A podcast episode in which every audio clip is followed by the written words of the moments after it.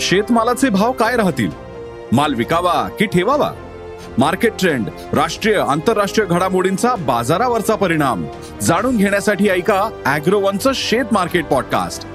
रोज रात्री आठ वाजता अॅग्रोवन डॉट कॉम आणि भारतातल्या सगळ्या अग्रसर पॉडकास्ट स्ट्रीमिंग प्लॅटफॉर्मवर.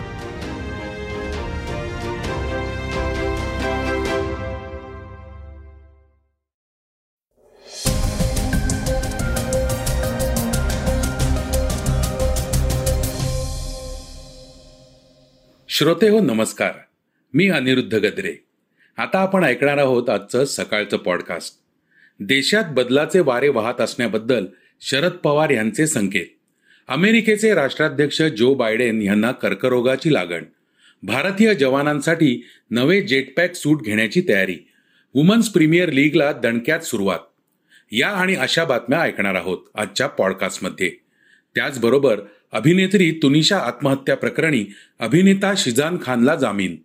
कोविड लस शोधणाऱ्या रशियन शास्त्रज्ञाचा मृत्यू की घातपात. गायक बेनी दयाल कार्यक्रमात गाताना जखमी. या सगळ्या बातम्या ऐकणार आहोत आजच्या सकाळ पॉडकास्टमध्ये. आणि हो चर्चेतली बातमी आहे पावसाची. मार्च आणि पाऊस हे समीकरण जरा वेगळं आहे पण सध्याच्या एकूण राजकीय परिस्थितीप्रमाणेच निसर्गाचं झालं आहे. कधी काय होईल सांगता येत नाही.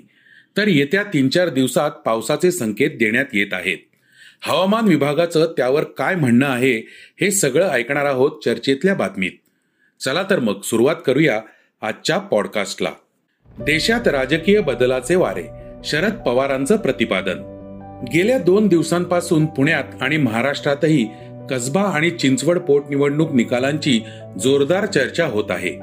या दोन्ही पोटनिवडणुकांमध्ये एकीकडे भाजपानं जागा राखली असताना दुसरीकडे काँग्रेस महाविकास आघाडीनं बाजी मारली आहे. चिंचवडमध्ये भाजप आमदार लक्ष्मण जगताप यांच्या पत्नी अश्विनी जगताप विजयी झाल्या आहेत. मात्र कसब्यातून जनतेने भाजप विरोधात महाविकास आघाडीच्या रवींद्र धंगेकरांना पसंती दिली. तब्बल अठ्ठावीस वर्षानंतर भाजपाचा बालेकिल्ला ठरलेल्या कसब्यात काँग्रेसनं झेंडा फडकावला आहे. या पार्श्वभूमीवर या दोन्ही निवडणुकांवर राष्ट्रवादी काँग्रेसचे अध्यक्ष शरद पवार यांनी शनिवारी पत्रकार परिषदेत सविस्तर भूमिका मांडली. ते म्हणाले देशात आता सरकार बदलण्याचा मूड तयार होतो आहे. तीन राज्यांच्या निवडणुका पुण्यातील पोटनिवडणूक काही दिवसांपूर्वी झालेल्या स्थानिक स्वराज्य संस्थेच्या निवडणुका विधान परिषद निवडणूक. या निवडणुकांचे निकाल हेच सांगत आहेत. केरळ तामिळनाडू दिल्ली पंजाब पश्चिम बंगाल हिमाचल प्रदेशमध्ये भाजपा नाही. कर्नाटकात आमदार फोडून भाजपने सत्ता मिळवली. आगामी काळात मतदान करताना लोक याचा नक्कीच विचार करतील. आमच्या माहितीप्रमाणे तर फक्त दोन ठिकाणी भाजपाला जास्तीची मतं मिळाली. नाहीतर सरसकट सगळीकडे भाजपा मागे आहे. शनिवार पेठ सदाशिव पेठ नारायण पेठ अशा बहुसंख्य ठिकाणी रवींद्र धंगेकरांना जास्तीची मतं मिळाली. हा बदल आहे. हा बदल पुण्यात होतोय याचा अर्थ लोक वेगळ्या विचारात आहेत हे स्पष्ट होतंय. असा इशारा शरद पवारांनी यावेळी बोलताना दिला. भाजपा नेते राधाकृष्ण विखे पाटील यांनी याविषयी तिखट प्रतिक्रिया दिली आहे. ते म्हणाले शरद पवारांनी आता स्वप्नरंजन करणे थांबवले पाहिजे. महाविकास आघाडीमध्ये भविष्यकारांची संख्या वाढली आहे. रस्त्याच्या कडेला पूर्वी जे पोपट बसत त्यांची उपासमार तुम्ही का करता? भविष्य सांगणं त्यांचं काम आहे. ते काम त्यांना करू द्या. जो बायडेन यांना कर्करोगाची लागण. अमेरिकेचे राष्ट्राध्यक्ष जो बायडेन यांना कर्करोगाची लागण झाली आहे. त्यांच्या छातीमधून एक गाठ काढण्यात आली आहे. ही गाठ त्वचेच्या कर्करोगाची असल्याचं डॉक्टरांनी सांगितलं आहे. डॉक्टर केविन ओ कॉनर हे दीर्घकाळापासून जो बायडेन यांच्यावर उपचार करत आहेत. त्यांनी दिलेल्या माहितीनुसार बायडेन यांच्या शरीरातून कर्करोगाच्या सर्व गाठी काढून टाकण्यात आलेल्या आहेत. आता त्यांना पुढच्या उपचारांची गरज नाही. गाठ काढल्यानंतर आता जो बायडेन यांची प्रकृती स्थिर असून ते सध्या सावरत असल्याचंही डॉक्टरांनी सांगितलं आहे. तसंच त्यांचे रेग्युलर स्किन स्क्रीनिंग लवकरच सुरू होतील असंही ते म्हणाले आहेत. बेसल सेल्स हा कॅन्सरच्या पेशींचा सामान्यपणे आढळणारा आणि सुलभ उपचार करता येणारा प्रकार आहे. जेव्हा लवकर निदान होतं तेव्हा त्याच्यावर उपचार करणं सोपं असतं आणि रुग्णाला लवकर बरंही करता येतं असं डॉक्टर ओ कॉनर यांनी सांगितलं. तसंच या पेशी कर्करोगाच्या इतर पेशींसारख्या पसरत नाहीत मात्र त्यांचा आकार वाढू शकतो. त्यामुळे त्यांना काढून टाकणं गरजेचं असतं अशी माहिती डॉक्टरांनी दिली आहे. जो बायडेन यांच्या परिवारामध्ये आणखी काही जणांना कर्करोगाने ग्रासला आहे. बायडेन यांच्या तरुण मुलाचा दोन हजार पंधरा साली मेंदूच्या कॅन्सरनं मृत्यू झाला.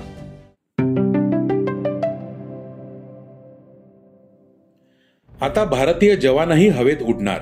जेट पॅक सूटची चाचणी संवेदनशील सीमा भागात टेहळणी यंत्रणा मजबूत करण्यासाठी आणि शत्रूच्या प्रत्येक हालचालीला चोख प्रत्युत्तर देण्यासाठी भारतीय लष्कर सतत हायटेक योजना आखत आहे.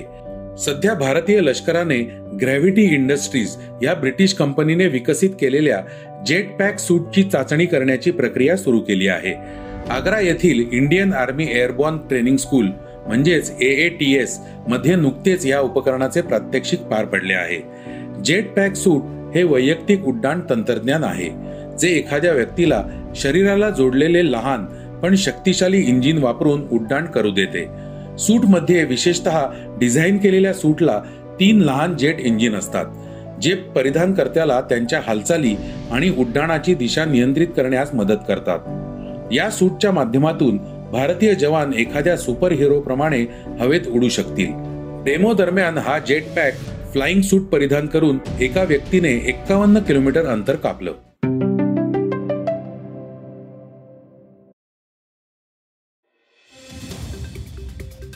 आता नजर टाकूया वेगवान घडामोडींवर. कोविड लस विकसित करणाऱ्या रशियन शास्त्रज्ञाची हत्या. रशियाची कोविड नाईन्टीन लस स्पुतनिक व्ही विकसित करणाऱ्या शास्त्रज्ञांपैकी एक आंद्रे बोटिकोव यांची त्यांच्या राहत्या घरी बेल्टनं गळा आवळून हत्या करण्यात आली आहे. पोलिसांनी एका संशयिताला अटक केली आहे. रशियन वृत्तसंस्था टासनं तपास समितीचा दाखला देत म्हटलं आहे की Gamaleya National Research Center for Ecology and मॅथमॅटिक्समध्ये वरिष्ठ संशोधक म्हणून काम करणारे सत्तेचाळीस वर्षीय बोटिकॉव गुरुवारी त्यांच्या अपार्टमेंटमध्ये मृतावस्थेत आढळून आले होते. रशियन राष्ट्राध्यक्ष व्लादिमीर पुतीन यांनी दोन हजार एकवीसमध्ये कोविड लसीवरील कामाबद्दल बोटिकॉव यांना Order of Merit for the Fatherland पुरस्कारानं सन्मानित केलं होतं. अखेर शिझान खानला जामीन. तुनिशा शर्मा आत्महत्या प्रकरणात अभिनेता आणि मुख्य आरोपी शिझान खानला अखेर जामीन मिळाला आहे. शिझान खानला एक लाख रुपये भरून वसई कोर्टानं हा जामीन मंजूर केला आहे. पण जामीन मिळाला असला तरी शिझान खानला आपला पासपोर्ट कोर्टात जमा करावा लागणार आहे. गेल्या अडीच महिन्यांपासून तो ठाण्यातील तुरुंगात कैदेत आहे. गायक बेनी दयाल कॉन्सर्ट दरम्यान जखमी चेन्नईच्या वेल्लोर इन्स्टिट्यूट ऑफ टेक्नॉलॉजीमध्ये कार्यक्रम सादर करताना ड्रोन आदळून गायक बेनी दयाल जखमी झाले आहेत. त्यांच्या डोक्याला आणि बोटाला गंभीर दुखापत झाल्याचं परंतु त्यावर योग्य ते उपचार सुरू असल्याचं त्यांनी एका सोशल मीडिया पोस्टद्वारे चाहत्यांना सांगितलं आहे. वुमन्स प्रीमियर लीगला सुरुवात.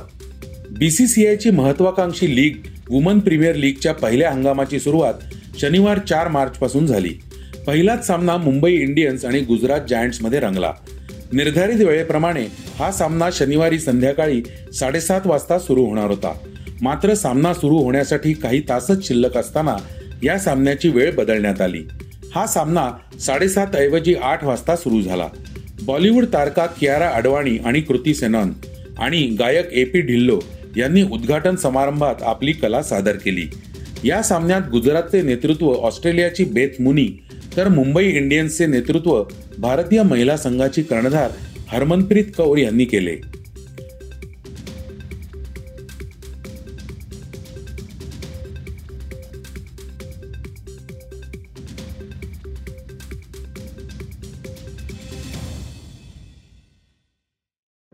आता बातमी चर्चेतली. होळीला पाऊस येणार का? सध्याच्या एकूण राजकीय परिस्थितीप्रमाणेच निसर्गाचं झालं आहे.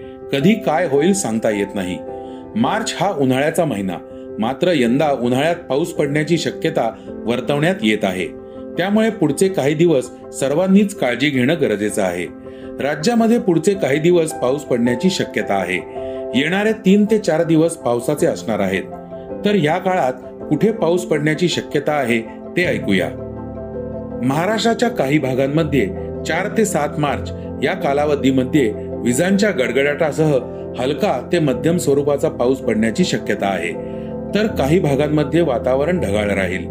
नाशिक छत्रपती संभाजीनगर पुणे नगर जळगाव धुळे नंदुरबार जालना या भागामध्ये हलका ते मध्यम स्वरूपाचा पाऊस पडण्याचा अंदाज आहे. यंदाच्या वर्षी भारतातल्या मान्सूनला अल निनोचा धोका आहे. त्यामुळे यंदा सरासरीपेक्षा कमी पाऊस पडेल असा हवामान विभागाचा अंदाज आहे. तर श्रोते हो हे होतं सकाळचं पॉडकास्ट आजचं सकाळचं पॉडकास्ट तुम्हाला कसं वाटलं हे आम्हाला सांगायला विसरू नका. युट्यूबवर देखील तुम्ही सकाळचं पॉडकास्ट ऐकू शकता. त्यावरील तुमच्या प्रतिक्रिया सूचना आमच्यापर्यंत जरूर पोहोचवा. आणि सगळ्यात महत्वाचं म्हणजे सकाळचं पॉडकास्ट तुमच्या मित्रांना कुटुंबियांना नक्की शेअर करा. उद्या पुन्हा भेटूयात. धन्यवाद.